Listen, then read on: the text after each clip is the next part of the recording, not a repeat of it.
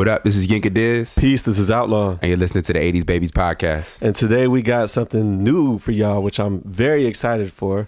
Um, Yinka has been disgruntled at the fact that I don't listen to a lot of West Coast music. And in fact, there's actually a lot of hip hop music in general that I probably haven't heard for a number of different reasons. If you're familiar with this podcast, you know that I listen to a lot of different things and not just hip hop. And so Yinka has been wanting to have certain conversations about some of this music that I miss. So he suggested that we do a new topic called Put You Up on That. And today's Put You Up on That is. Is uh, Xzibit 40 Days and 40 Nights. Uh, and it just also happens to be right around the time, what was it, like 19 years ago that this record dropped, I think it is. Uh, I forget. I know it's 1998. I don't have Oh, the okay, actual. yeah. So uh, uh, August 25th, 1998, this, Oh, so this he knows, album, okay. this album dropped. Um, and uh, I just think it's a particularly relevant um, album for lots of different reasons. Um, and, but uh, West Coast album. Um, I think the Likwit Crew is really important. We kind of talked about that in a salute me or shoot me type of fashion uh, in the past. so who is in the Likwit Crew? Um, King T is Okay. the uh, is the founding member of the of the Likwit Crew. Uh, you have the Alkaholiks, you have uh, Xzibit, uh, Phil the Agony, Defari, um, and then the Dilated Peoples are actually kind of um, tangentially related as as well. They're like affiliates. So who are And, who's in the um, Alkaholiks? Um, so Tash. Okay. Um, I think you know you're familiar with Tash. I am familiar with Tash. Um, E Swift. oh, oh, Rico Rico. Tash, Rico, whatever. yeah, yeah, he's Puerto Rican. Um, and then uh, E Swift as a producer, and J-Ro is the other MC. Okay, so that's what that's what I was also going to ask. Who are the producers that are, I guess, in the Likwit Crew? So um, E Swift from from that group uh, is the main cat.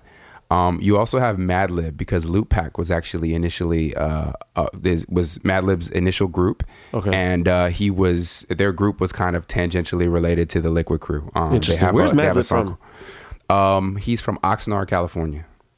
Did not know that. uh, that's north of LA. Okay. Um, so I, I'd say those are like the main cats, and then you have like a bunch of affiliated cats like Butta and Mailman, and a lot of pe- guys who you'll hear from around, um, you know, Sir Jinx, like the guys that you'll hear that that did a lot of um, of Ice Cube's material when he left NWA. Sir Jinx is on this, right? Yeah, Sir Jinx is all over this one. He he's the one who did chamber music. Yeah, All right, we'll get into that. He did a lot of. We'll- yeah, we'll- we'll get into that. So, um, but yeah, man, I, I, this album, I mean, we, we, I'm kind of bouncing all over the place, but I think this album is really important, and so I'm, I'm glad that you took the time to listen to it. and Of course, like of course. I, I'm glad as well. Uh, we'll get my thoughts and feedback on it in a second. But I'm curious, you know, where were you when this came out? You know, it's 98. Right. We've had several episodes where we talk about the year 1998, but let's just rehash for our listeners. Yeah, man. The the Where Were You for this album is actually, I think, really formative for me because you know, like I said, I, I probably really started to fall in love with hip hop in '97, and so '98 was, you know, like. I was it was like the peak, you know, culmination. I'm listening to still the radio because there's a lot of radio. Um and uh there's the wake up show on the the West Coast. So we have famous Sway and King Tech. This is Sway back before the um How, you Sway? ain't got Sway. the answer, Sway. How, how, Sway? You is ain't got the answer, Sway. Um, and then uh, Big Boy in the morning, who uh, Big Boy now is syndicated, and they, you know, that he does a lot of different stuff like that. So I remember um, hearing about this album on a radio show.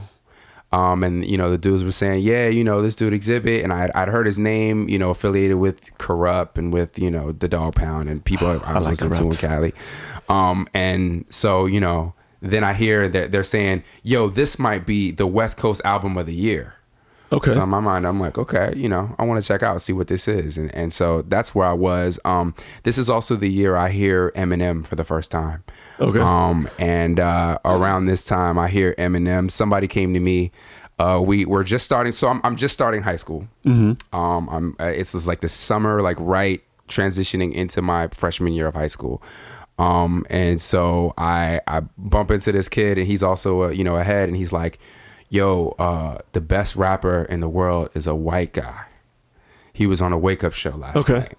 And so he's playing me shit, you know, broke the rubber, busted a nut up in your mother. Like, you know, How during you feel about having doing. another little brother? And I'm like, yo, this guy's crazy. So He wait, that freestyle was back in '98. um, I think that was in '98. Yeah, because Either way, that's that's one of my favorite joints. yeah, all but all those he was on a, Yeah, tear, yeah. Oh, a tear where he was just killing yeah. everything. Dude was nice. And this Slim nice. Shady EP was out already, The which, EP, which I hadn't not the- heard. not the not the LP, LP, the EP. right? The EP. So he had like some joints, and and they were talking about him on the radio. Sway and King Tech and stuff were saying, "Yo, this guy's working with Dr. Dre now. You know, he's about to you know be big or whatever." So Mm-hmm. That's a that's a good um, political or not the good business mind of uh, Dr. Dre. And the last thing I want to mention is um, um, Lauryn Hill's album may have came out the same day. Um, Did it? So It prob- so you know, it might have, yeah. So right around this time, Lauryn Hill's music is everywhere. Um, and so she is like really cracking. Yep, August 25th. Okay. Um, So you're saying they came out the same So day? actually, kind of to tell to tell the story, uh, the reason I looked these up is because um, I was like I said, I was a freshman in, in high school when I first heard this stuff. Um, I saw the "What You See Is What You Get" video. Mm-hmm. Um, it was groundbreaking for me. Um, but of course, back then you had to save up your money and get albums. This is true. So so uh, maybe about a month after this album had already come out, um, you know, I, I got my money up and I was ready to buy it. And on that day, I picked up three albums. So I picked up I picked up Xzibit 40 Days and 40 Nights. I picked up uh, Jay Z Volume 2 Hard Knock Life, which that, that album was ubiquitous at the time. Like Mm-hmm. that song at any given time at my high school, after school, you would just see all these cars roll up, all the cool kids that had that- cars. that bass drum on that joint is are- the bass line is so crazy. Shout, shout out to 45 King. Um, but yeah, that that bass line was so crazy, and you would just hear every car either had Lauryn Hill or Hard Knock Life coming out. Of it. Yeah. All of them. Um, and so so those two albums I picked up, and the third album I picked up, which had just come out, was Kuruption by Kurupt. okay. I didn't have enough money to buy three albums that day. so I was at Kmart. I was with my mom. Talked to my mom. I said, "Yo, can I can I get some money?" My mom was like, "No." I think actually she did give me some money. I think I had money for one album, and she gave me the money for the other one. It was like, "Yo, this is a loan." So I don't know if you remember, but back then you had layaway. Mm-hmm. So I put Kuruption on layaway, and I and I walked away with these other two albums. Okay. Um, and actually, Ken Dog, the homie who was on Right. on, uh, I told you about how we used to trade tapes. So Ken Dog bailed me out of the hole. He said, "Yo, I'm gonna buy Kuruption and I'll tape it for you, and then you just make me a tape of. I think I had like Jayo Felony and 40 Days and 40 Nights. Okay. So, uh, so yeah, I, I bought these two albums at the same time, and that's actually the reason why I turned I turned to check these out. So, Okay. so where were you? So where was I? I'm starting up my sophomore year in high school, and I'm pretty big into like hip hop, right? Like I'm starting to break dance a little bit. Um, I'm doing my tagging, although I'm not actually tagging on any walls, which I wish I was a little bad boy rebel like that. Um, I wish I was actually more of my namesake in so, high school. So where were you tagging? You you just I was like just you had a tagging in my notebook. Okay. And this is back when I was doing like a lot of portraits, Mm. right? Like I was, I would, I would draw like, like I think the first person I drew was actually Method Man. Oh, word. um, the joint is kind of sick. In Yeah. fact, I might even have to share it on the. On Were the you 80s like the type of guy that like you would sit in class and you would see somebody and you just like draw them? Nah, I would I would take a be picture in the magazine and I would just well I would take like the album Yeah. cover and I would just draw it. Right. And then um so I had this binder and I had like all my my graffiti in there with my portraits in there and stuff. Right. Um and I would go around like showing people and like I ain't gonna bullshit like I was just bragging I was just showing off how talented I was. It, the joint's nice. Yeah. We, we, we, I mean, I've see seen some of these. your T-shirts and stuff. Yeah, I, I, go- all right, so that's what I was doing. Yeah. I was also rapping, and um, my lyrics were all, were okay, Mm. but they were heavily influenced by the Wu Tang. And around this time, I was really, really, really anticipating that to cap. Yo, did, did you have did you have an embarrassing rap name that we can hear about on here? Like Nah, my- Outlaw the Hellraiser. Nah, it was just it was just Professor Outlaw. Right? professor. The reason why that was so funny though is because like I mean you hear me talk like I was a smart ass like I was a person who thought he was smarter than everybody else. I probably Uh, still think that way. You know, I'm still a dickhead. So, um, but yeah, so it was just like Professor Outlaw, whatever. Um, Coy used to rap too. Uh-huh. Oh yeah. Yeah, he was a Ghost Rider. So Ghost anyway, Rider. or like, or like, no, I think he changed his name to like Yukon Cornelius. I, I didn't understand it. Yukon Cornelia. I don't even know that. that Yeah. Okay. Um, shout out to my man Calmont. he used to he used to rap with us as well. We had our own little group. We were freestyling and stuff. So anyway, Yeah. but yeah, um, that's kind of where I was, and I was at the, the hip hop space where it was just like for me, it was like Wu Tang, Uh-huh. and it was Wu Tang heavy, and this is before. I found out about this is before I really knew about Biggie that well. It's before I knew about the Roots. It's before I knew about like Rakim and um actually I knew about Rakim, but this is back this is before I knew about like the 80s Rakim. Right. And this is before I knew about like, you know, Mos Def or even just how like nice like Jay-Z was, like things like that, right? Um but I like like the Ruff Ryders and and whatever. So I mean all that stuff was Yeah. good. Wait, Um, wasn't Ruff Ryders like '99? no, no, that that was that was ninety eight. Cause uh, cause DMX, uh, Dark and Hell is Hot. That was like that was 98. was- That was ninety eight as well. Yeah. Yeah, but so Dark and Hell is Hot was was '98, Mm-hmm. and then the Ruff Ryder stuff didn't come till a year later. Well, I think DMX had two albums in ninety eight. So either way, like whatever. well, no, just- he had two albums in a year, but but the year was different, right? Nah, it one was February and the then other was, like, Uh, I Okay, yeah, Uh, it anyway, doesn't even matter. Anyway, look, all that stuff. That's you know, all that stuff was cool, but I was like, I was really, really into Wu Tang at the time. Right. Um, and so I remember watching the Xzibit video, and Uh-huh. what I liked most about it was the editing. I thought the editing was rather unique. Right. I'd never really seen that in a music video before.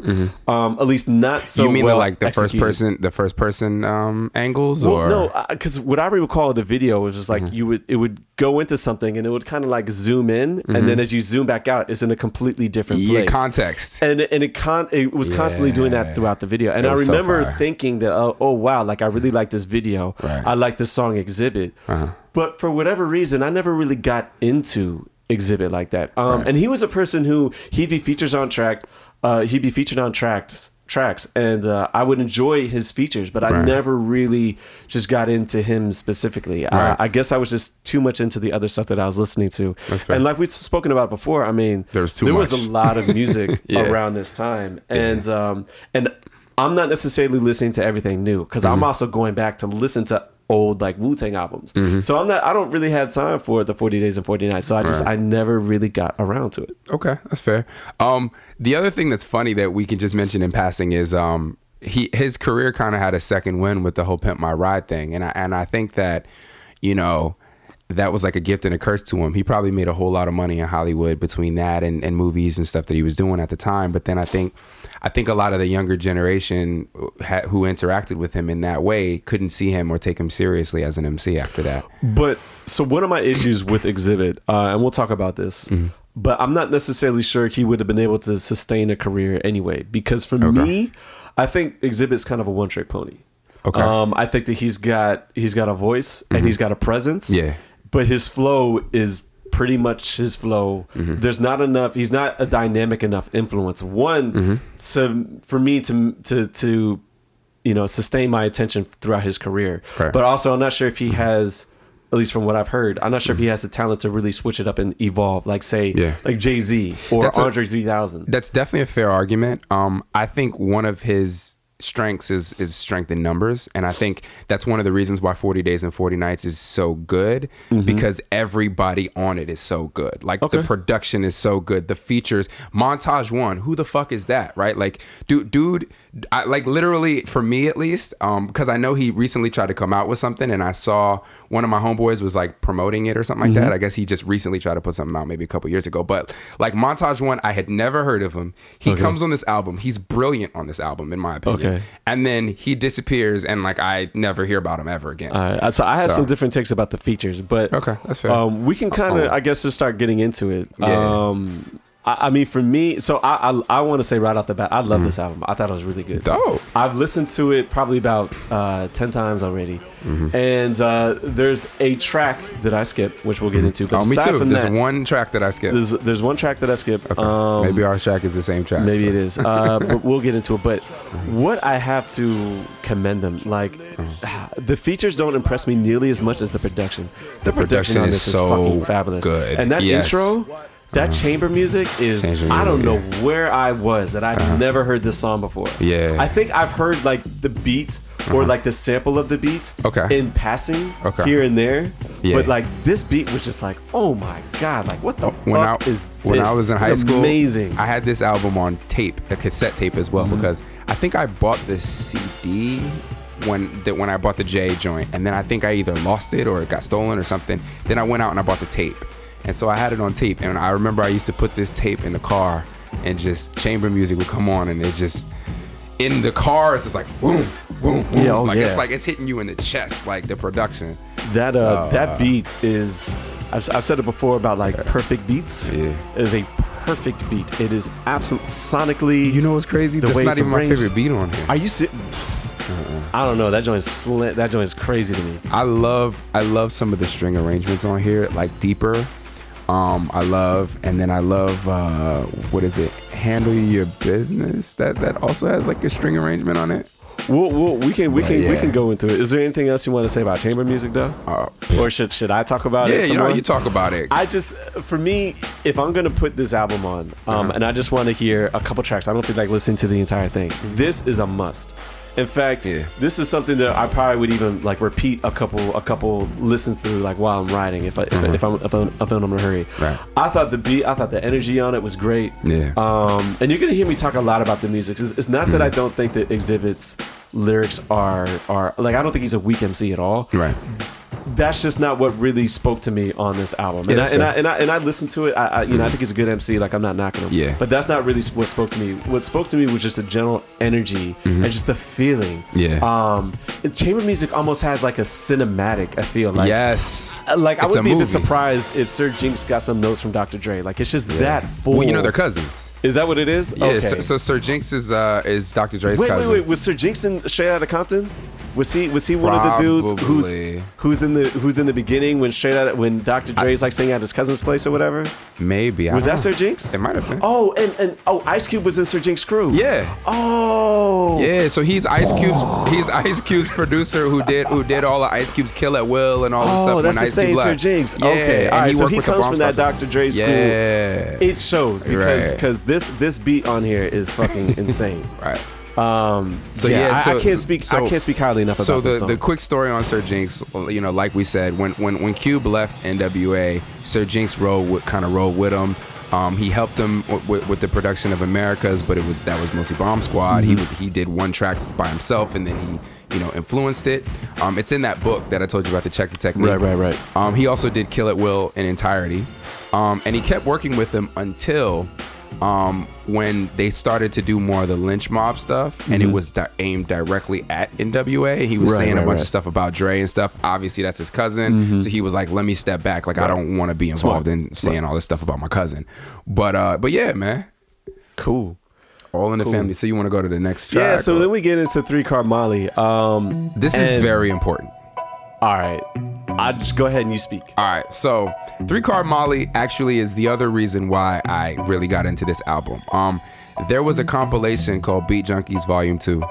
Um, I don't know if you're familiar with the Beat Junkies, but the Beat Junkies are I like am, but like I'm. It's it's like DJ Rhettmatic, DJ Melo-D, like like pretty much all of the dopest like spinsters of, of the LA scene. They all kind of put together this collective. And one of the things I always loved about the Beat Junkies is they were so diverse. Like um I think Rhettmatic is like Filipino, Melody was like Hispanic, like they like they're all I don't know if any of them are black. You know what though? Right. I mean, that's hip hop for you, man. Right, that's, they- that's, they- that's one of the best and, things like, that hip hop has music just united them, and they're Yeah. all incredible, incredible DJs. And what they did was they would put out these compilations of all like what they would consider like underground hits, and each each um one would feature like a different DJ. Mm-hmm. So volume two was the first one I encountered.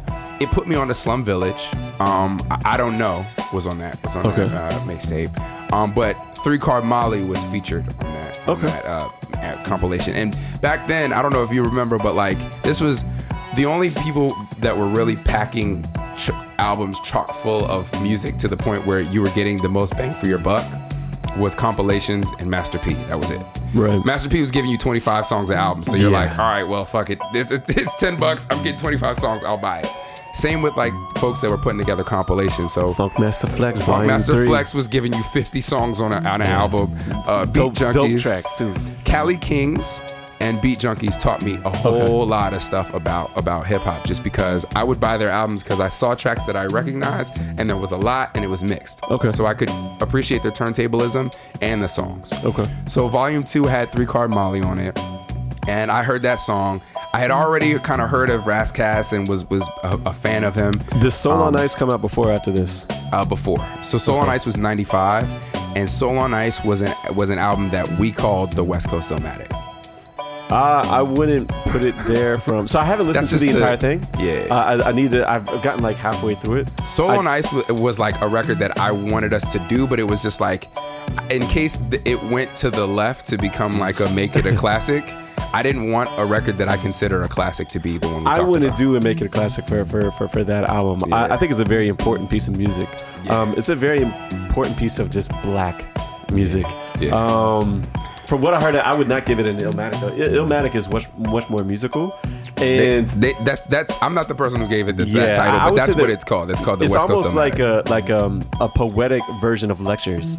Uh, he, he is very like essayist. It's very um, like he's going through like histories. Yeah, You well, know what I mean? especially on that one song, "The Nature of the Threat." I think Right, right, right, right, right. But, Like this- but, like, that's not what the Illmatic production is. is incredible, and I, I- we don't have to go too far down Mm-hmm. that down the rabbit hole on that one. But I, I, I love that album, and so then you know we get Ras Kass here. Right. We also get Saafir, which I don't know if you're really that familiar with Saafir. Um, no, I'm not. But I he was okay on this because, Yeah. like I said, I I think you rate the features a little bit higher than I do. I think Okay. that they I think they sound nice. Yeah. In terms of actual lyricism, uh, I wasn't all that impressed, but it, it didn't bother me either. Mm-hmm. So- Especially given the context at the time, you know, 1998. Right. It, it was fine. It's it's it's fairly rapidy rap, but that's kind of the a Likwit Crew thing. Mm-hmm. Um, Saafir was uh, was an MC from the Bay area, and he um he had a pretty legendary battle on the radio uh, with uh, an MC called Casual out there. Okay. And so like he's was kind of really well known for this particular battle. Um, and actually he was also in the plane when there was a there was like a major plane crash that happened. Like what was the name of the Transatlantic Airlines or whatever that the airline that had the big plane crash in like the like late 90s? When where was the plane crash? I don't even remember. It might have been JFK. No. Oh. Oh. Okay. I I remember there was one like jet. It was like a big a big plane crash. Anyway, Wait, was that the one that where they where they got lost in the Everglades? I remember that one. Nah. It was like, was, like, I think the crash I was like on a runway or something. But anyway, he was in that crash. Okay. Um, and I actually recently read an article about him. Um, apparently, like he refused. Oh, refused you mean the one that's based off of Sully? Sully. The movie Sully? Oh, no, no, Tom no, no, no, no. Oh, okay, all right.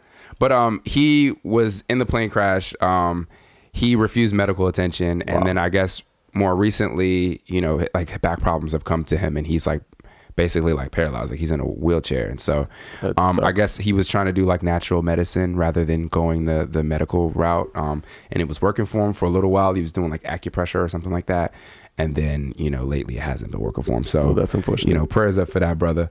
But um, but yeah, man. So Ras Kass and Saafir, I think we're we're great on this. Butta is a really really dope producer, and um, we get we get butter right here with that with that track. Um, I loved this song. I listened to this It's song a, track. million times. It's a dope- Particularly, it's a dope track. Picture yourself crushing Xzibit with your tough talk. That's like Christopher Reeve doing the crip walk. Right. That line was a line that like in the schoolyard we talked about that line. Like I mean that was like a crazy line for us. But Right. I don't know. Nah, do you think? it- it's a dope track. I like it. Um, you're not gonna find many complaints with any of these songs for me. Right. Uh, it's just it was another one. I, I just remember like I'm hearing chamber music and then Mm. this beat comes on. I'm like, man, like dum dum dum It's- dum dum. The yeah, bass lines. it was just like it was just it Butta's just yeah. bass lines are incredible. Okay.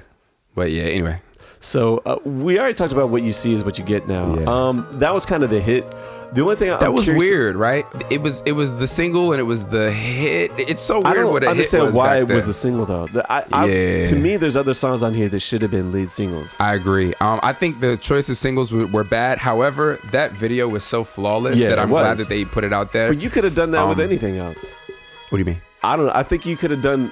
I think the I don't know that. maybe, that uh, maybe what you see is what you get. because right, maybe, the what you see is what you Yeah. get was the aspect like That's so fine. i mean just to quickly like talk through the whole joint it's like you see him and like you know he's he's arguing with his baby mom i guess Yeah. or whatever and she sends him to go to the store to go Right. get milk and then you're kind of watching him walk from his perspective and then the camera zooms out and you see that there's like people shooting dice on the corner. Mm-hmm. Somebody selling drugs. The cops are here busting somebody. There's an ambulance. Like it's just like all this crazy chaos that he's It's- walking it's- it's through just to do something so basic as go out and get milk.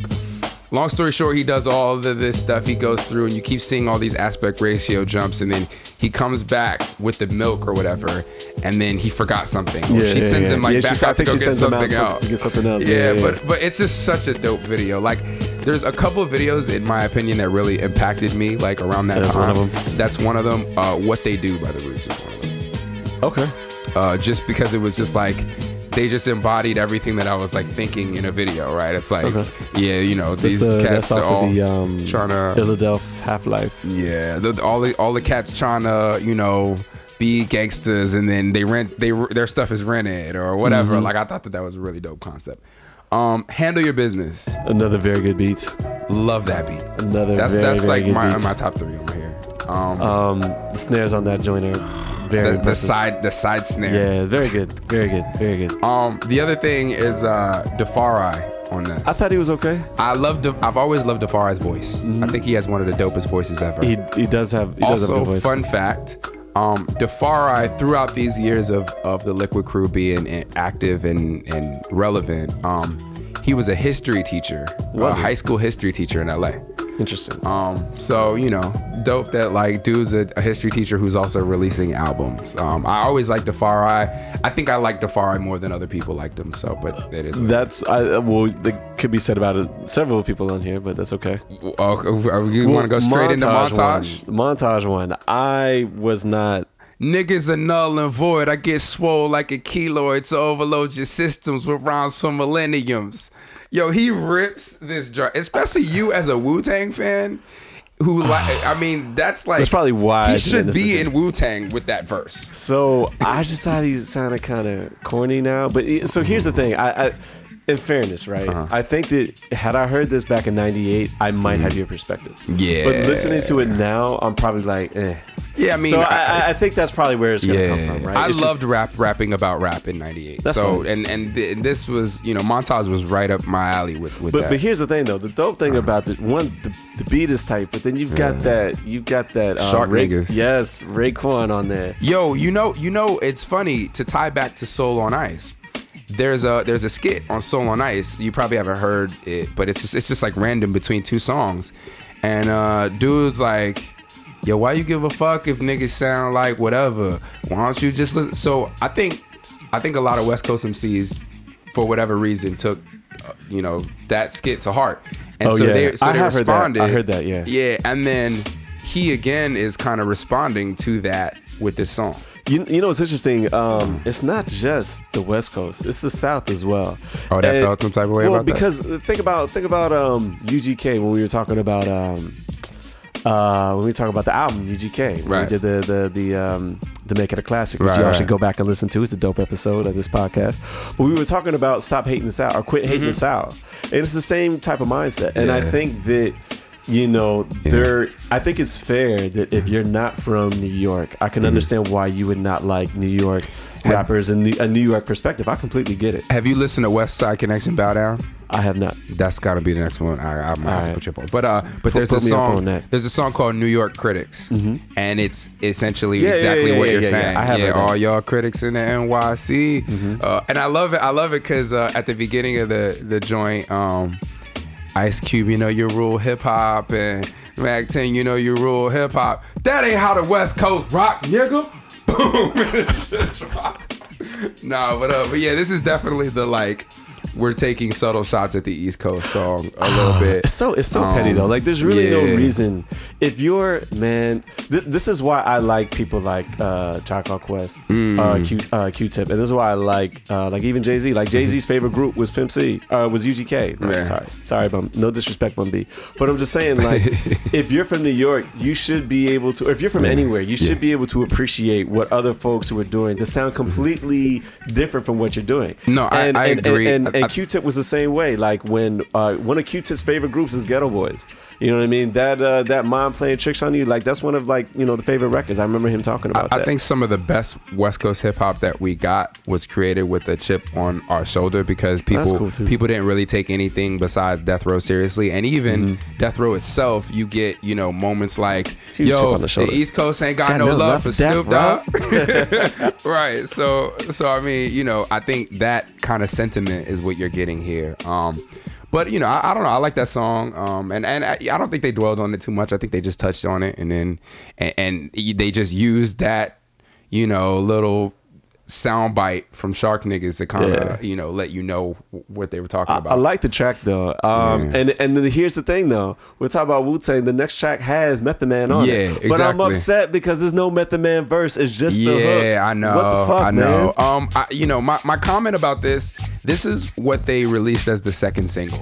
Oh, was um, it? This was a single, and I think they even shot a video for it, um, Alright. if I'm not mistaken. Um, I will say, Jayo Felony had a really big record uh, right around this time. I forget what it was, but I, I could give it to you, but what, what you gonna do with it? I can give Um, it to you, but what? But what? What? I was. I a- remember that. I love that song. He was one of the few West Coast rappers that was on Def Jam, right? Yeah, if I'm not mistaken. exactly. Okay. Yep, he put that album out on Def Jam, and so that's the reason why they're both on this song. Um, and that's the reason why Method Man is on that song as well. So we gotta talk about um, Jayo Felony's here.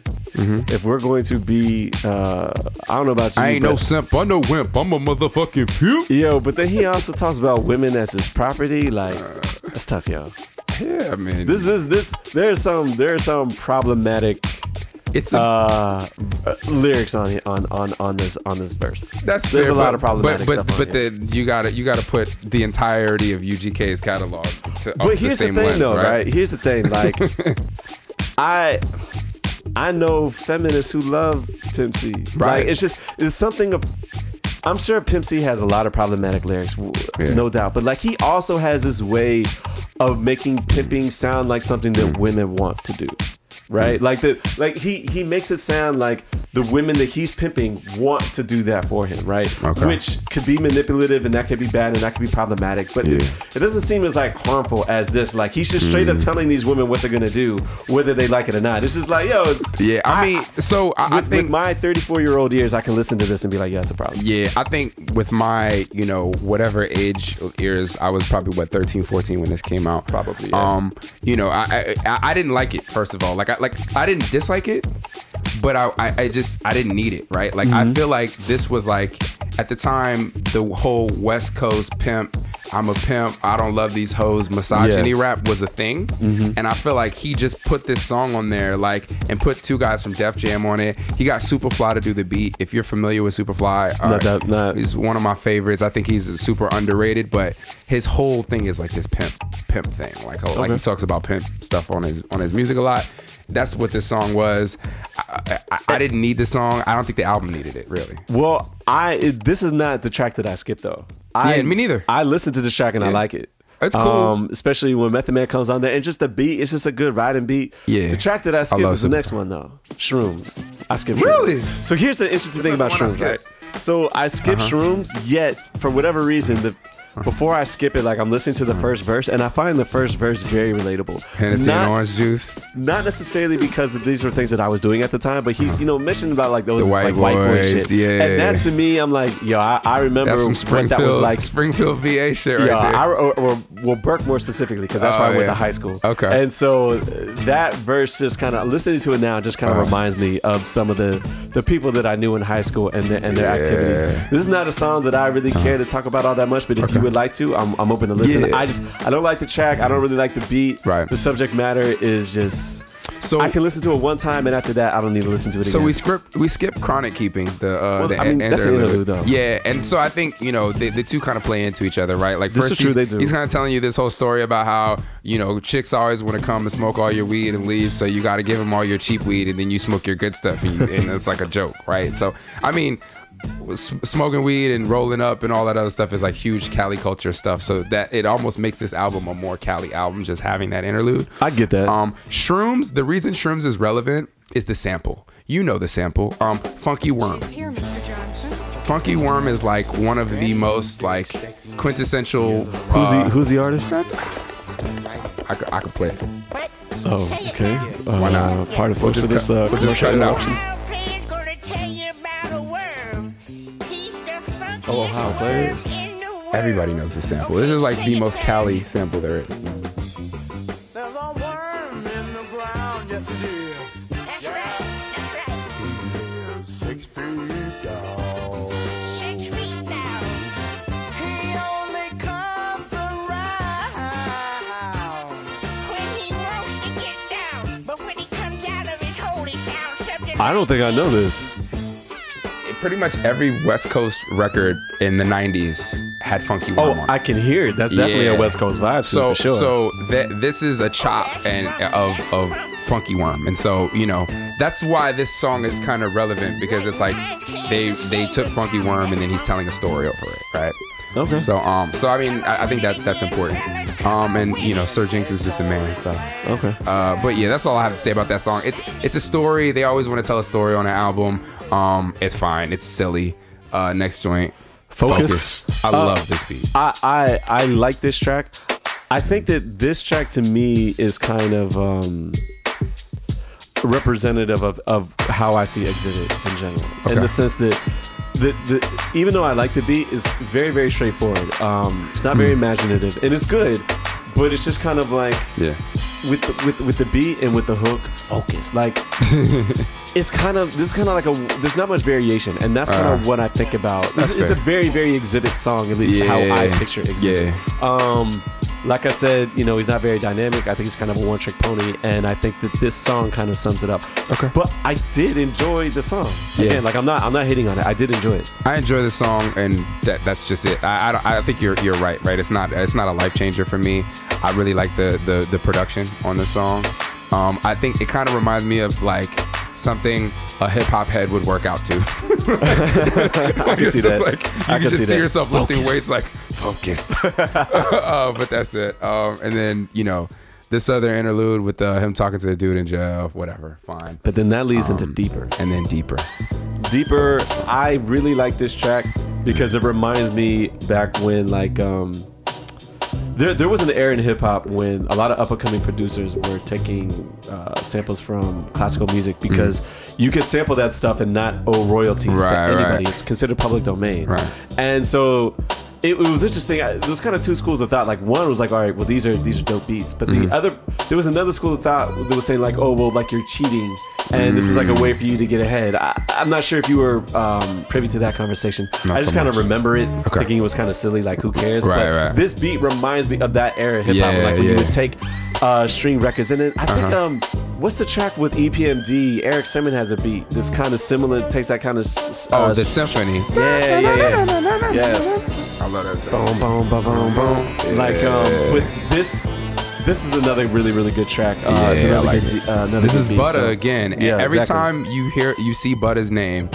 when you listen to the bass line, you're like, okay, that makes sense. Um, he did a lot of the West Side Connection stuff. All right, Los Angeles Times. Yeah. So here's the thing. Okay. Uh, Funk So Master. Flex Volume Three. Yep. Yeah, Funk The Master Flex Volume Three. chapter. Yeah, exactly. He's got this track uh, with Common on it. And. Common kills it because that's what Common was doing it. at the time. Uh-uh. But that beat is this Los Angeles Times beat, Yup. and that's one of the joints that like, look, I can listen to that entire Funk Master Flex album, Yes. all the way through. Yes. But if I'm going from, if only, if I'm in the car for like 20 minutes and I gotta like skip the track, I'm gonna skip Busy Bee. Uh, exactly. Volume three But, but common, the common track is one of the tracks I always gotta listen Yep, to. me too. And so that beat just goes hard. So you can imagine when I heard this beat, I'm like, what the fuck? Oh, Where yeah, was I that I did not listen to this album? Because we're going through, we're talking about all the beats, and this beat is just like, oh my god, this is like, boom, boom, boom, common sense, boy, for the B boys. Yo, so so obviously, I'm yo this this track is dope. Um, Xzibit is dope on here as well. Yeah. Uh, I like I like I like the the the, the hook, um, the verse, and um, I love the I like- ladies. The ladies enjoy your stay. yeah, Welcome yeah, to yeah, LA. yeah, yeah. This is this is a good a good track. Um, Um, I think also like this is around the time, and you get it a little bit in chamber music, right? Where like you got MCs that are um there are two major events that have kind of occurred in LA history that you know that they're kind of referencing. Um, one being the um the riots, the uh, the LA riots, Right. Um, and then um, what's the other one that I was gonna mention? Oh, the truce. The uh the big LA Truth. There was one in '92, and then there was another Was that one between where Crips and Bloods? Crips and Bloods, where they like basically all these events happened in LA history, and then you know black folks basically said, "Yo, we need to get like us all to unite, stop killing each other, you know, and like all come together."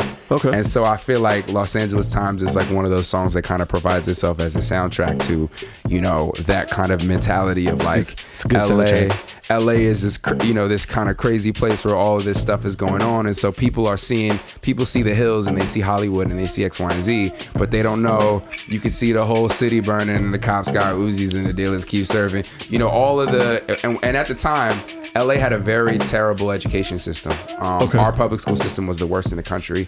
Um, Has, the has it improved since then? Good question. I, I, I don't Okay. know. It's been a long time since I, I've been I've been there. But uh, but um, there was actually a lawsuit that was currently going on where people, I guess, had come together and sued um, the LA Unified School District or whatever um, as a result of the conditions. So uh, yeah, so I mean, uh, I think that that that record like kind of does provide a soundtrack to to a lot of what was going on um, Okay. in LA. All right, well that's that's good to know about Los Angeles Towns. Uh, Yeah. Los Angeles Times. Like I said, I really like this the tracks. I had no problem to go back and re-listen to it. Yeah. And now with that perspective, I'm gonna go back and listen to it again with that perspective. And this has Mel-Man on it. And if you remember, Mel-Man is one of the ghost producers that Dr. Dre used um, for the Chronic 2001. And around that time, he, Mel-Man was like heavily um, part.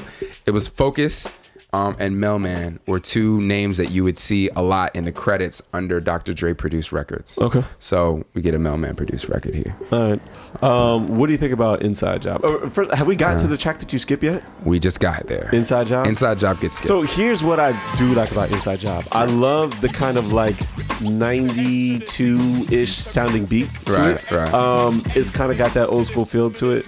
The story is decent, but here's the thing though, right? There's so many other stories like that kind of sound like this Right. that are just better. The two that I can, Yeah. I, think of would be from the opposite opposite perspective. Hmm. Xzibit in this perspective is in the spot and he's getting rushed, right? Right, right. But there's two other stories uh, from Wu Tang that are much better. Uh, Shakey Dog off Right. of Fishscale Oh, and man. Spot Rusherz off of uh, Only Built for Cuban Linx. Right. Those tracks are classics, and Yeah. those two, and and those are the people who rush the spot and they're victorious at the end. Yeah. Those th- like after hearing those tracks and then listening to this one, it's like, eh. yeah. No, this song, you. I, I, I don't even have anything positive to say about it. It's fine. Okay. All right. Well, then let's just get into "Let It Rain," and this is Um, going to be a fun okay. track because this is the posse cut. Yeah. Right. And Uh, this and is- you're a big fan of posse cuts. I'm a huge fan of posse cuts, and I'm a huge fan of this posse. Okay. So you know, my original "Salute Me or Shoot Me" had been about the Likwit Crew, and I don't know if you remember, but I discussed it with you, and you were like, "Yeah, I don't really know shit about them, so I Right, don't right, care." right, so it was like, it was like, it wouldn't have even been an engaging discussion for me to even you know raise it. But now that you've heard them, like I think this kind of gives you that bread and butter of the the whole crew all kind of getting together and getting on a cut. And I, I love this song. I love the beat. I love So everything about it. uh, I like this track as well. Um, the beat is dope, and this is one of my favorite Xzibit verses. Mm-hmm. Not because of the lyrics, I just love the way he opens it. Like, Yeah. like the way he kind of opens. I'm like, yeah, like this You is you get actually permanently put on your ass like Teddy Yeah, Pendergrass, like- whatever. I- like this this to me is like the Xzibit that you hear when he's featured on a track like this is Right, that right. Xzibit and so i just got that vibe and he opens this up i'm like oh yeah like i'm i'm feeling this Yeah. but here's the thing though Uh-huh. lyrically the rest of the track kind of goes downhill it's not that i dislike it again because i like it all i like what i heard but i wasn't I- as impressed with, I with love some of- Tash on this song. so And up next, we got the liquid. It's so drunk, it's ridiculous. Right. So I, I kind of like Tash. Um, he was also on. He's also, in fact, the Alkaholiks are featured on Funk Funk Flex Yep. Volume Three. Um, Yep. And Xzibit is on that track. Um, and this song prime kind of time, only with a beat Yes, and a rhyme yes. sign, all that other bull. Keep it moving to the sideline. I wherever it. you are, wherever you at. Uh, I forget the rest of it, but yeah, but that that's a dope track. I love and it. Tash ripped it on that. Yeah. Um, to me though, I think Tash benefits from his he's from I guess His flow. his flow, his voice, his Yeah. presentation is so unique. It's so dope. um, it's so recognizable. There is Yeah. I haven't heard anyone else who really sounds like Tash. Yeah, Um, and so for me, he gets props for that. Yeah. But here's the thing, though. I'm listening to King T, Mm-hmm. and I understand. I get that, like. He influenced Biggie, I and you're a. Biggie I fan. get that. I understand the comparisons, but like, When the liquid hits my soul Yes, like it conceptions yes. of making microphones explode the drunk mode. I- I get Sipping that. XO from a straw. King T broadcaster raw. Optical intoxication. Flood your video station. Scrambling any player Haitian because some of these moves got. Nah, I love this verse. That's all good, I love this verse. but he's not Biggie. Like he's just I mean, he's just not. He's not. but- He's but not Biggie. I don't think you, you should. That's fine. No, no, that's fine. I, I Yeah. can't hold it against them. But again, like Yeah. this is me listening in 2017, not 1998. So I think 1998, I would probably hold it in high esteem the way you do. Yeah. But for me, I'm just like I, I'm listening to it now. I'm just like, man, I understand. Did he come before Biggie? Like, was this Yeah. before Biggie? Yeah. That's fine. Look, I, that's fine. I get that. I, I respect him. Like, I just hear it I'm just, man, you're not Biggie. Like, I'm sorry. But why- like, I- I don't doesn't- no, no, no, understand why it's a you're even bias. It's a bias. I'm not, I'm not being Biggie. fair right now. I'm not being fair. I yeah. acknowledge that. I'm not trying to diss him. I'm just saying. Yeah, something. nah, just, I King T. So, so King T. uh, Just to you know put in perspective what I really appreciate about him. Um, he's just like besides founding this this crew, he's kind of like the like one of those people, almost like DJ Quik, like one of those people who like really paved the way for a lot of people, and then they all just passed him. Okay. So like um I can see so, that. So King T did like a lot, you know, he's one of the original like folks that was like banging on wax, that was on, you know, from Compton. Um he was actually the original first artist that was supposed to be on Aftermath when Aftermath Oh, really? When Aftermath just shit the bed, right? Mm-hmm. So been there, done that, all those records. Uh King T was on that was on that project.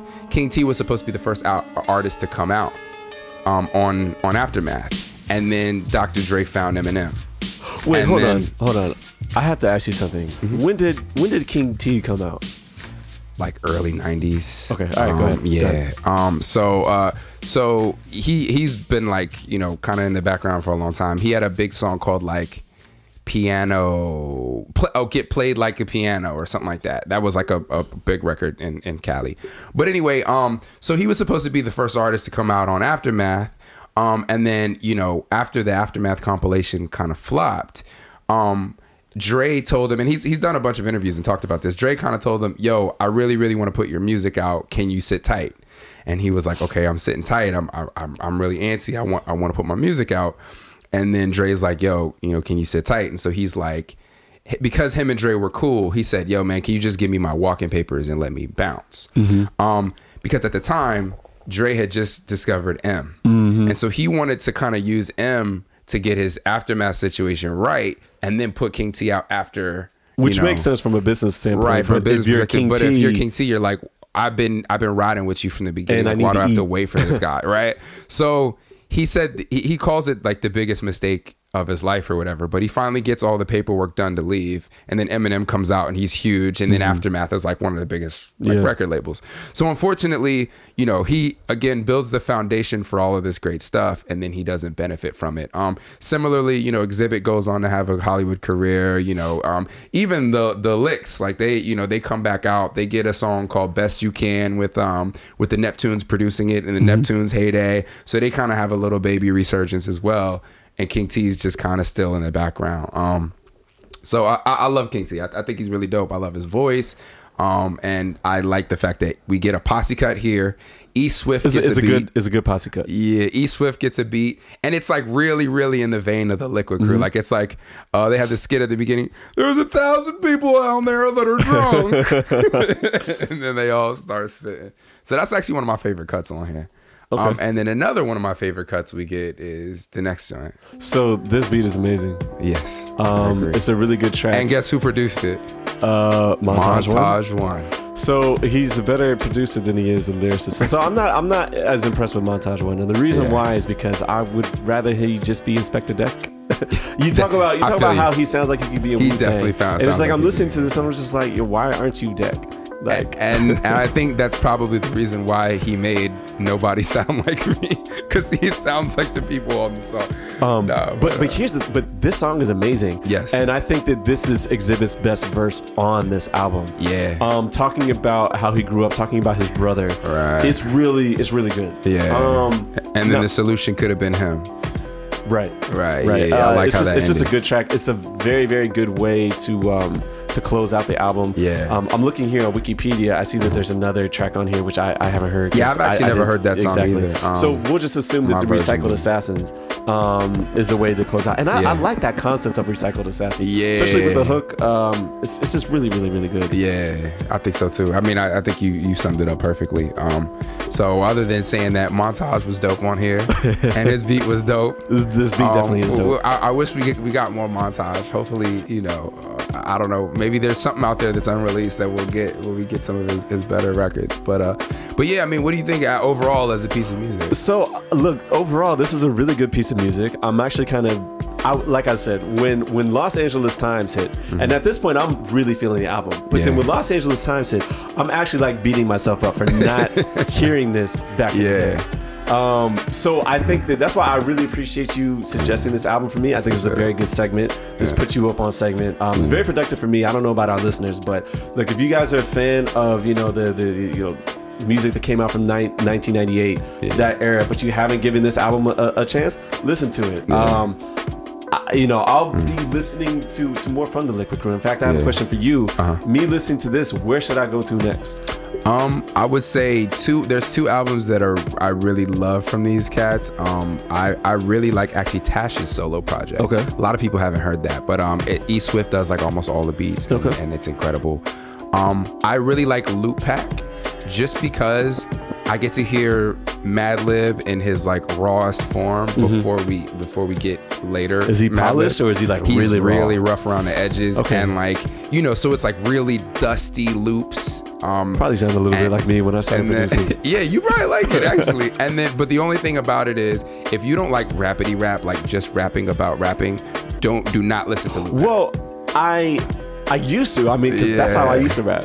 Yeah, You know what I mean? so you know the uh, the MCs on there. I mean, it's just like the, I think the, their single was called "When I'm on the Mic."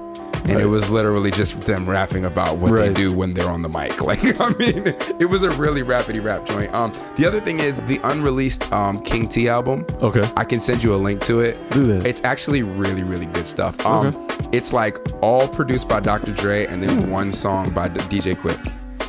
It's Wow. like it's incredible music, and it's just like So why like did so this it's like never come Biggie. out? It's like a it's like a poor man's Biggie with Dr. Dre and DJ Quik. Nah, I, I like it though. Look, poor man's Biggie it's is great. better than Yeah. anything I could do. So And I mean, I'll, I'll fuck with it. You know, the, the, one of the things that you'll hear about people in Cali, like, you know, gang culture is very was very important in the '90s. Um, and so there were certain people that we considered like like solid, like OGs, Mm-hmm. like people that could move around anywhere in Cali and like they're respected by everybody. Mm-hmm. There's two people that come to mind when I think of that um, that don't really get that much credit. One of them is King T. King Okay. T is like a general in, in Compton. He's like an OG. Everybody knows him and respects him. The other is Dub C. Believe it or not, um, and it was funny. I actually heard Murs say this in a um in an interview, but uh, you know, he they were saying like, "Who's your favorite artist?" or whatever, and he was like, "Dub C is like somebody that's just so respected. You never heard anybody say anything disrespectful about Dub C. Like he, he's just he's like that guy." Um, but these are like glue guys that are solid, and you you know they're not like Snoop Dogg. They're not like names that everybody knows, but um, so I mean, yeah, I feel like most hip hop heads should know who Dub C is. you think so?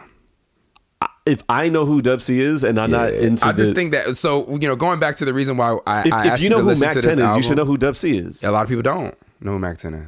But they had well, okay, but they had a lot of videos, and Dub C's crip walking. That's true. Is like notorious. That's true. They did the, when It's- when it's- when they did the Up and Smoke tour. They did have him crip walking, and a lot of white people told me about that. They were like, It- "Oh my god, I saw him crip walking. It was but great." here's the thing: it's not even that like he's a very good crip walker. He's just so emphatic. No, no, no. I'm not knocking. There's like there's like some crip walking that I've seen that's just like dope. He's just so emphatic, and he's so like into it that it's just like oh, like I love it. I just love the fact that they like they like clear out the whole stage, Oh, and then he just does it in like a vertical yes, line, yes, like yes, yes, yes, yes. stage. Oh yeah, but uh, but yeah. So uh, so King T's album, um, he talks a lot about a lot of Compton shit, like street Okay. shit, but it's it's just really dope, and I'll share it with you, um, and I'll share it, folks with the listeners uh, on on the '80s Babies page. Okay. Um, but I think those two are like a lot of really good music. There's a lot more that I think I, I sent you a text that was like ten pages long that had all this shit for you to listen to. But yeah, All right, we'll have to get into Um, that. And but uh, yeah, I'll have you- to think of some things to, to put you up on. yeah. So you you got to put me up next. But this is this is my my put me up right here. I, I think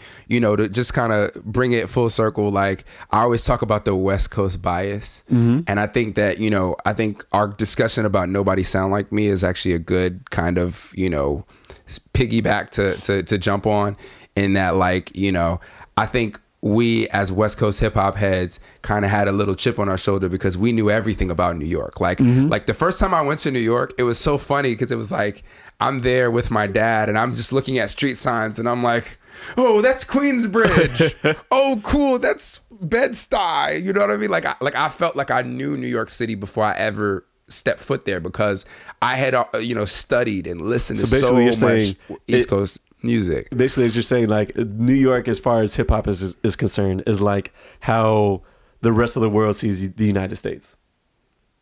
Like because Maybe. the rest of the world knows everything about the United States, but the, the United States doesn't know shit about anybody else. Right. Like like so it's like New York New York is like you know, and it's funny because I talk to folks uh, that are New Yorkers, and you know, they're like, "Yeah, I ain't listen to that shit. It was from Cali."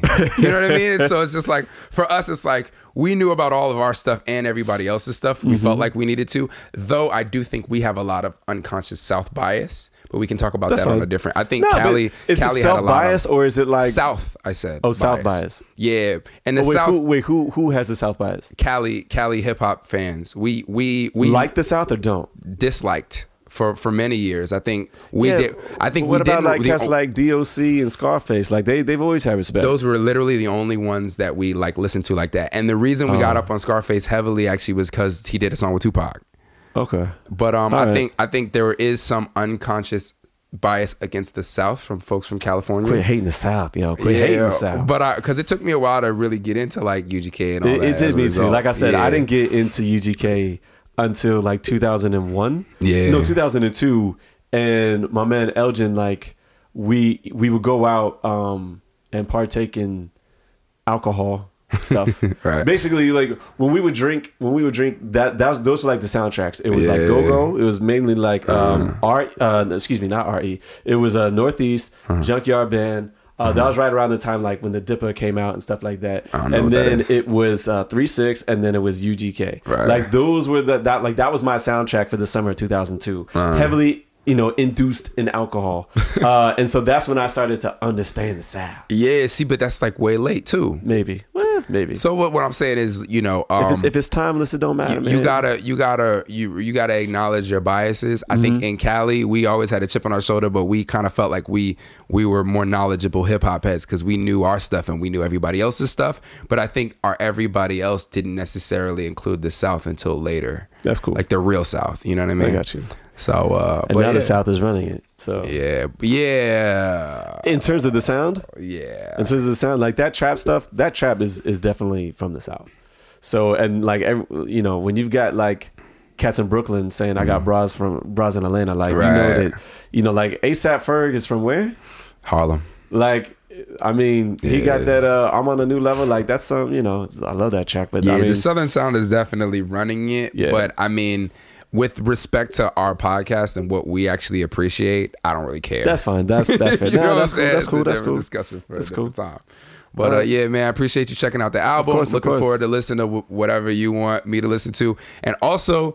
You know, us trying to diversify and make sure that our show doesn't skew too far to one region. I know we did like a whole lot of New York hip hop we did, we albums, did. and we probably will continue to because of you know the time frame. Mm-hmm. But uh, but we definitely right. want to make sure we get some of the South in there. We get some of California, the Midwest. Definitely, Mm-hmm. we could do more of that. Uh, so I appreciate us doing this episode. Okay. Uh, before we peace out, I just want to let y'all know that um, before this episode, before we recorded this, we actually had a conversation about season seven of Game of Thrones. So if you're into that, uh, after the music stops, uh, you'll probably hear some dialogue on that. So that's all I gotta say. For sure, for sure. Peace and blessings. Peace.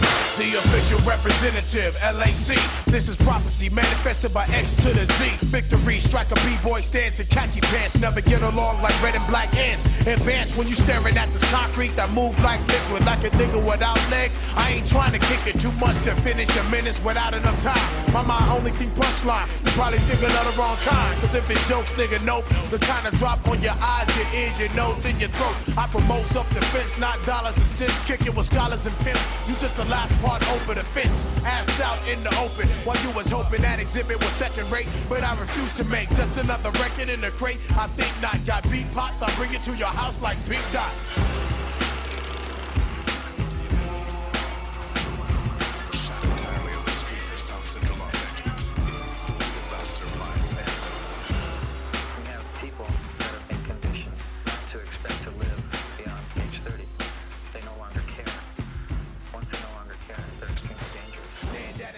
Make sure you keep your piece clean. When I release steam, police crime scenes, the guillotine, hit and decapitate. The bird case, featherweight, critical thinking while you add water to concentrate. Yeah, the reason why. Oh, your is your joint going?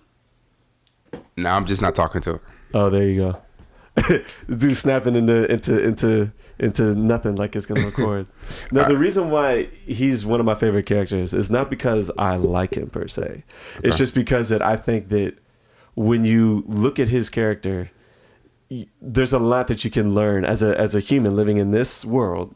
There's a lot that you can learn about his character and his growth. I guess like at where he's gone. Is this about the made. books or is this about? It's about the show too. the- on the show. It's about the show too. Um, because I don't know that they gave us. I don't know that they gave us enough on the show from his character that I feel like I learned that much about life. I so for me, the, the three characters that I that I appreciate the most are Petyr Baelish, Sansa Stark, and Theon Greyjoy.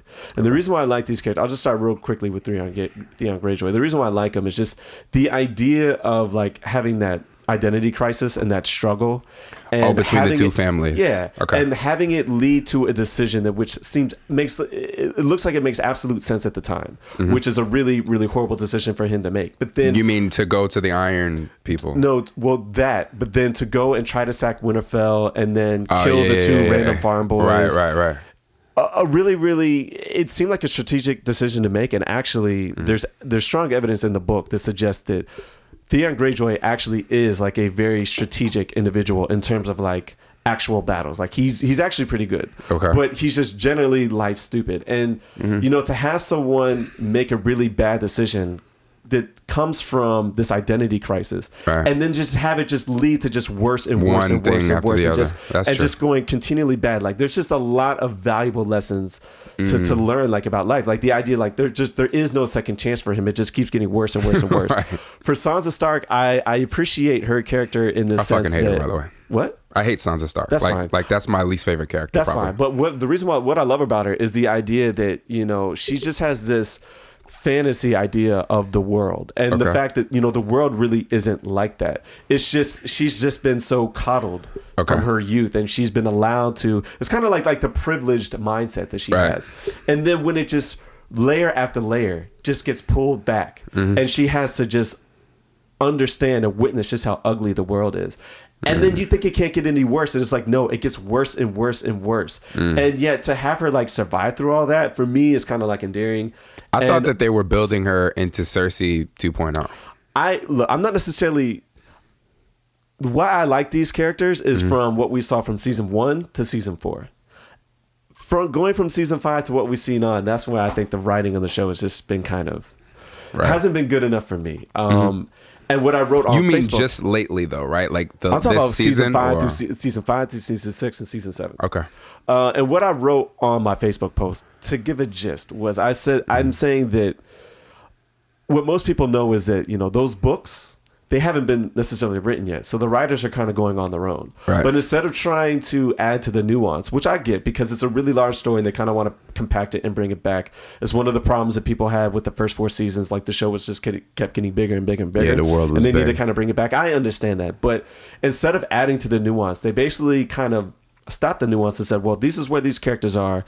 This is who the fans are rooting for. So how Mm-hmm. can we make the the the how can we make those characters win. Right. Like for example, when is the last time that a character that people really really loved had something really really awful happen to them?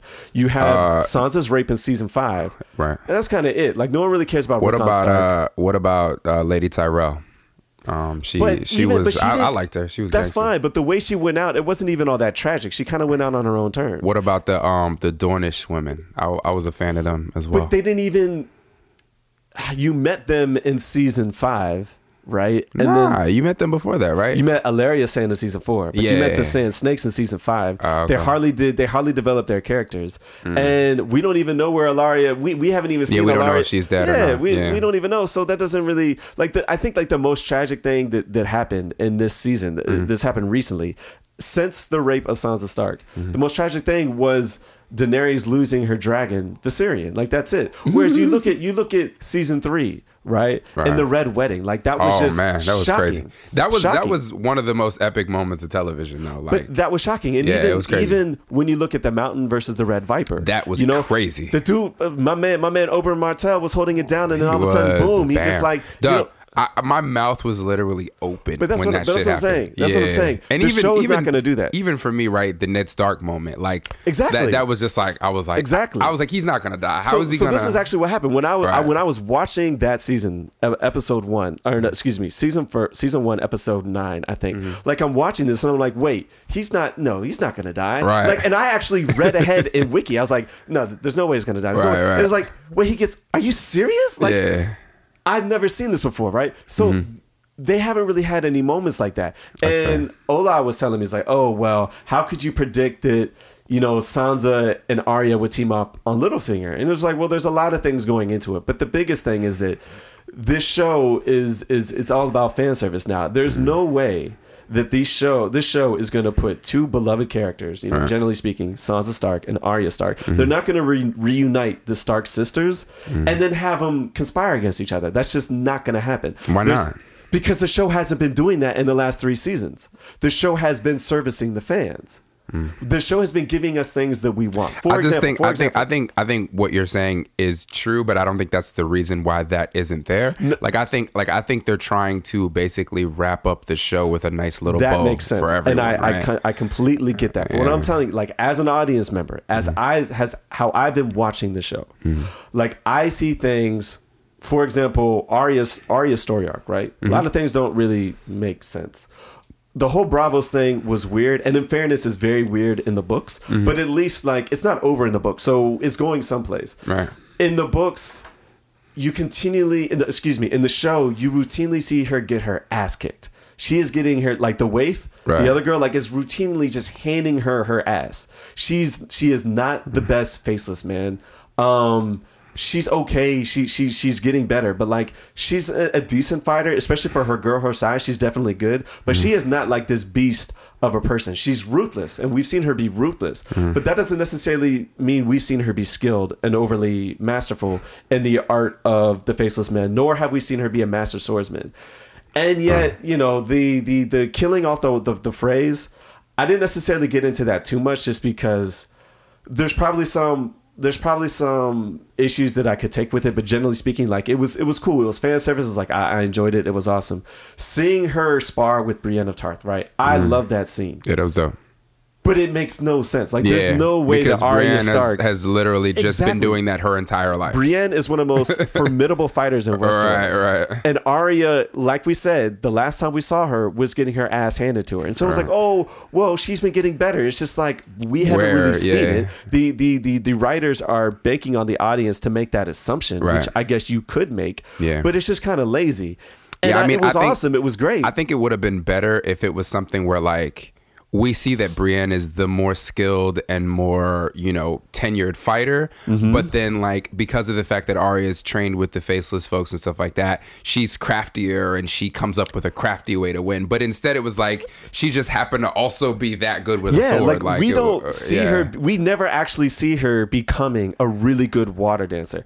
It's all on the audience to make that assumption, and it's just like I don't necessarily want to make that assumption. Right. And so, I look at this scene and it was awesome, but it was also like I just don't buy it. And Mm-hmm. Yo, once this- I had that mentality, By the way, the scene though where um where she poisoned all them Yeah, all the Freys, yeah. yeah, that shit was fire though. it was fire. Like I said, I could probably Yeah. pick it apart, but whatever. Yeah, like that, anyway. that scene didn't matter as much to me. But the point is, is that I clear, I can clearly see there's evidence of a lot of fan service in the show, Right. and because I can see that, I now look at the situation between Sansa, Arya, and Baelish, and I know there's no way he's going to come out winning in this. Like, there's just Mm. no way.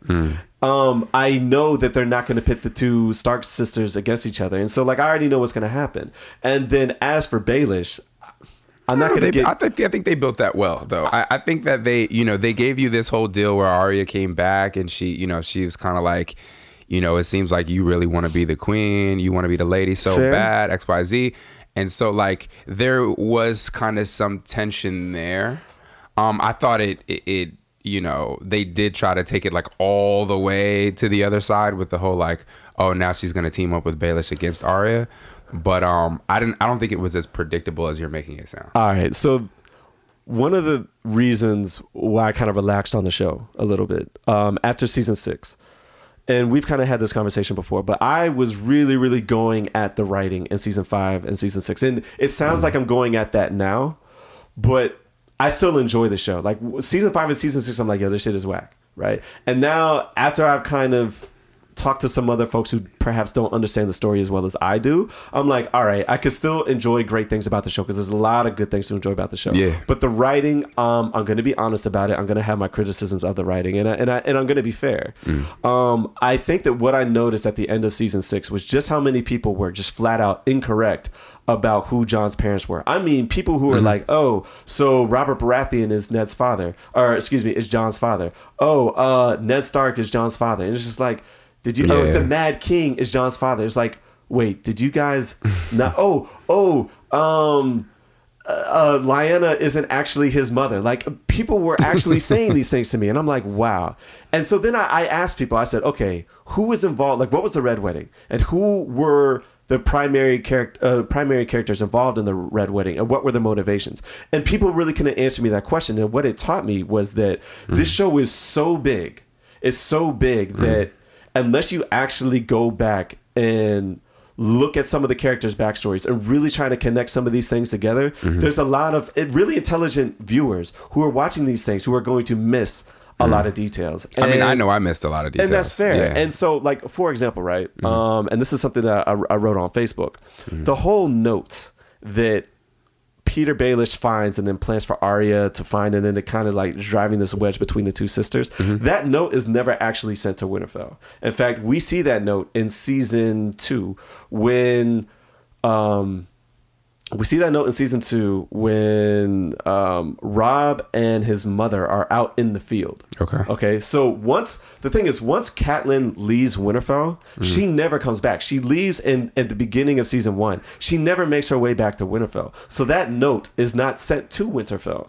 Um, it's just a note that's sent to both Robb and Kate, Catelyn, and both of them are looking at that note like, oh, these are clearly the words of Cersei. Like they're not stupid. Like they understand that Cersei's being held under hostage, and no one's really tripping about it. Yet Arya sees this and is putting all these things together that don't really make sense. Right. Uh, and that note isn't even in Winterfell. Like that note is somewhere else. So unless you're telling me that that they've got this maester on camp at camp who's just like, oh, we need this on file. Let's send this back to fucking Winterfell.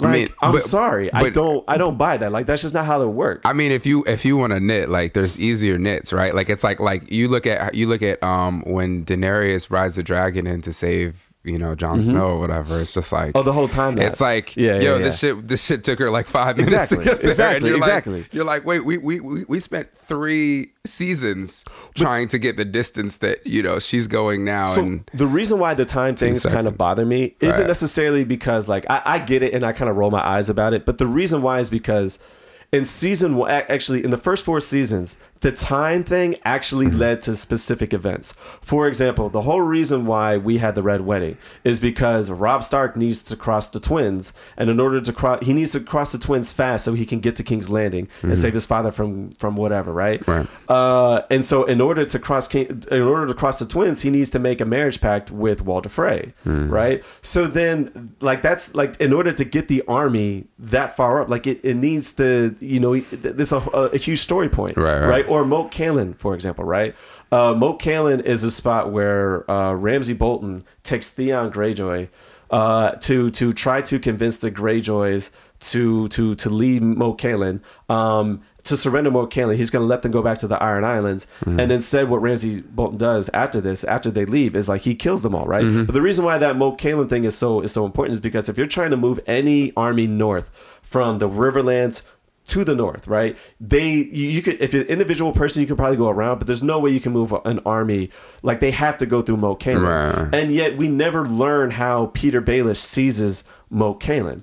There's an mm. interaction when when Sansa Stark goes from Petyr Baelish to the Boltons that like there's a mention of Moat Cailin, but there's never any mention that oh now the Knights of the Vale are going to hold Moat Cailin for um, for the Boltons. And so as season six, we see that uh, we see Sansa have a conversation with Littlefinger, and Littlefinger says, "Oh, I've got the Knights of the Vale at Moat Cailin." Well, it's just like Ramsay Bolton would know this, Right. or there needs to be some kind of there needs to be some kind of acknowledgement that Ramsay, if, if the Knights of the Vale are there and Ramsay knows this, there needs to be some kind of acknowledgement that Ramsay believes that the Knights of the Vale are on his side. Like we don't see any scheming with, oh, um, we'll draw, we'll draw the the king of the north and or excuse me we'll draw Jon St- Jon Snow to the Winterfell and then we'll have the Knights of the Vale come up from the side like there's none of that Right. so all of a sudden when the Knights of the Vale come Ramsay Bolton should think that oh maybe they're on They're his side, side. but like Right. there's just there's just none of that and the other mm. thing too is if Sansa Stark has the Knights of the Vale, why isn't she telling Jon Snow? we they tell us afterwards that oh, uh, Jon Snow and Sansa don't trust each other. That's why she does. So okay, so she's going she's going to sacrifice the wildlings. Okay, I get that. You- Yeah. You don't care about the the wildlings, but you care about the Northmen. You care about your brother, Right. And you're just going to let them go out into battle when you have this force Right. that if you had them would really really help your case. But the problem though is that if the Knights of the Vale come, the Boltons never leave Winterfell. They don't actually go outside the walls, and we are talking about an entirely different story. Hmm. These things matter to somebody like me. Okay, so then so then like I'm looking at I'm looking at Littlefinger, and all the while like Littlefinger tell, is telling people that chaos is a ladder. So what does he do? He's putting forces pitting forces against each other, right? Mm-hmm. He's putting the Starks and the Lannisters against each other so that they can come into chaos and he can find his way to the top. Right. Yet somehow we're led to believe that he wants Sansa Stark to have control of the North, which okay, I get. But then he's trying to force the situation. We never actually see him force any situation before. Like he might Mm-hmm. suggest something, and then if somebody wants doesn't want to do it, he'll either convince them slyly or he'll use their plan against them. Like that's how Littlefinger operates. Mm-hmm. But isn't isn't wasn't that the whole the whole thing supposed to be like, you know, like love makes you crazy, and so he's in love with Sansa, and so that's why is he's he in trying love to with Sansa? her- if he's in love with Sansa, th- if he's in love with Sansa, then why did he give her away to the Boltons? That doesn't make sense. nah. but but Right? I, I think and and and they they kind of give you that right. She says she says you know in his own strange way, I think he really loved me. Like after he's already fucking dead. That's that's how the writers can explain it. I'm sorry, but that's just not like I just don't I just don't buy these things. And so Yeah. my biggest issue with Petyr Baelish wasn't that he got got. Like I, I think don't he, mind I that. think he actually did love her though. I think that he I think that the thing that makes Baelish Baelish is that he's incapable of loving anyone more than he loves himself, right? So Okay. like he put Sansa out there because that he was saving his own ass. You know, he was doing something for himself. But I, I think that he actually is a pedophile and he's in love with her. I, I just don't. I think that like, I just think if that's the case, I don't understand why he gives her away to the Boltons. Like that Yeah. just kind of that's counter to that. Like it just it contradicts that. Um, and so for me, I'm still going.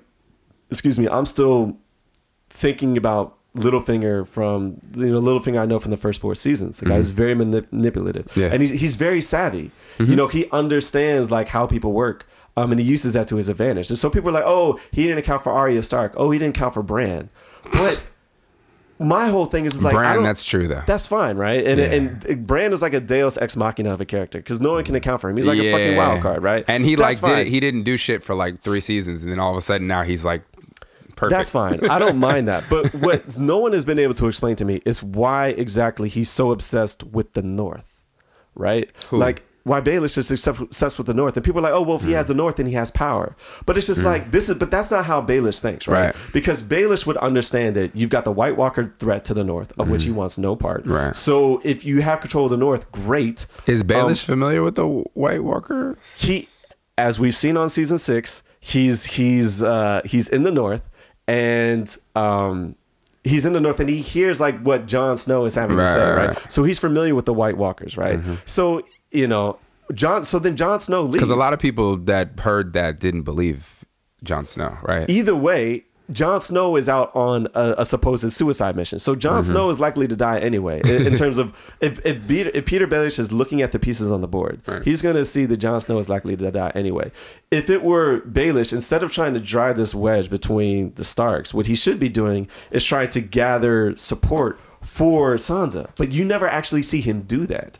The only time you see him conspire with anybody is when he's looking at the maesters and he's trying to get the note that Arya dug up. But the Petyr Baelish that we've come to know would be trying to gather support for Sansa Stark, but we don't actually see that. Right. Um, the other thing too is we don't actually know why he would want the North because if he is if he knows about Daenerys, if he knows about Daenerys Targaryen, right? He knows that she has two armies. She has the Unsullied and she has the um, oh, what's the other army? Oh, she has the Darth Dothraki. Uh-huh. Then she has three dragons. Then she has the support from Dorne, which doesn't make sense. I don't know why Yeah. Ellaria Sand would be the ruler of Dorne. That makes no sense. But whatever.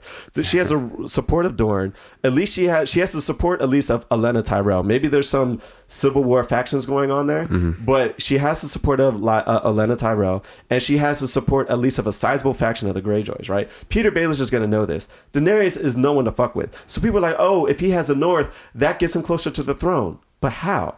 Like, it doesn't get him closer to the throne at all because he he's not going to be able to take Daenerys down. One, and the other thing too is that the Northern men, like the Northmen, like they they they're not going to follow anybody who is not a Northerner. So the, Petyr Baelish's only chance then is to then marry Stand up, um, Sansa right, Stark, right. right? Stand up Sansa as his So uh, proxy. Maybe he's gonna maybe he's going to marry Sansa, but even then, like marrying Sansa and becoming, you know, ruler of the North and perfect protector of the Vale or whatever, while Robin Arryn is still like you know, in charge of the Vale, still Lord of the Vale. Like that doesn't really get him any closer to the throne, especially when the people in the North are trying to be independent. Like they have a king in the North, they don't want to be part of Westeros. So mm. all that's going to do is just invite confrontation with Daenerys, which he is going to lose. in my opinion, the smarter play to go back to the Vale, where at least Robin Arryn is on your side, right? Because he's got Robin Arryn in his pocket, and then try to form alliances between the North uh, and Daenerys. Get Cersei out of there. But while you're doing that, try to get them to deplete as many forces as possible. Have them go fight that Wild Walker threat. Maybe she loses some dragons. In the chaos, maybe you can then get closer. Right? Like mm. these are better options. Like mm. Petyr Baelish is the type of person to look at the pieces on the board and, and regardless of their position, like if, if someone puts a piece in a place that hurts his position, he is then going to reevaluate his mm. entire plan and say, okay, now how can I move forward? That's the Baelish that I've come to know, and that's not the Baelish that we saw in season six. He's dead. season seven. He did. So All right, we probably get to this uh, anyway, album discussion. yeah. So Did you want to say anything to wrap this up? Because I'm just gonna no, record on it. this is just random. This is just random dialogue, but we'll keep this in there. I'll, I'll edit all this.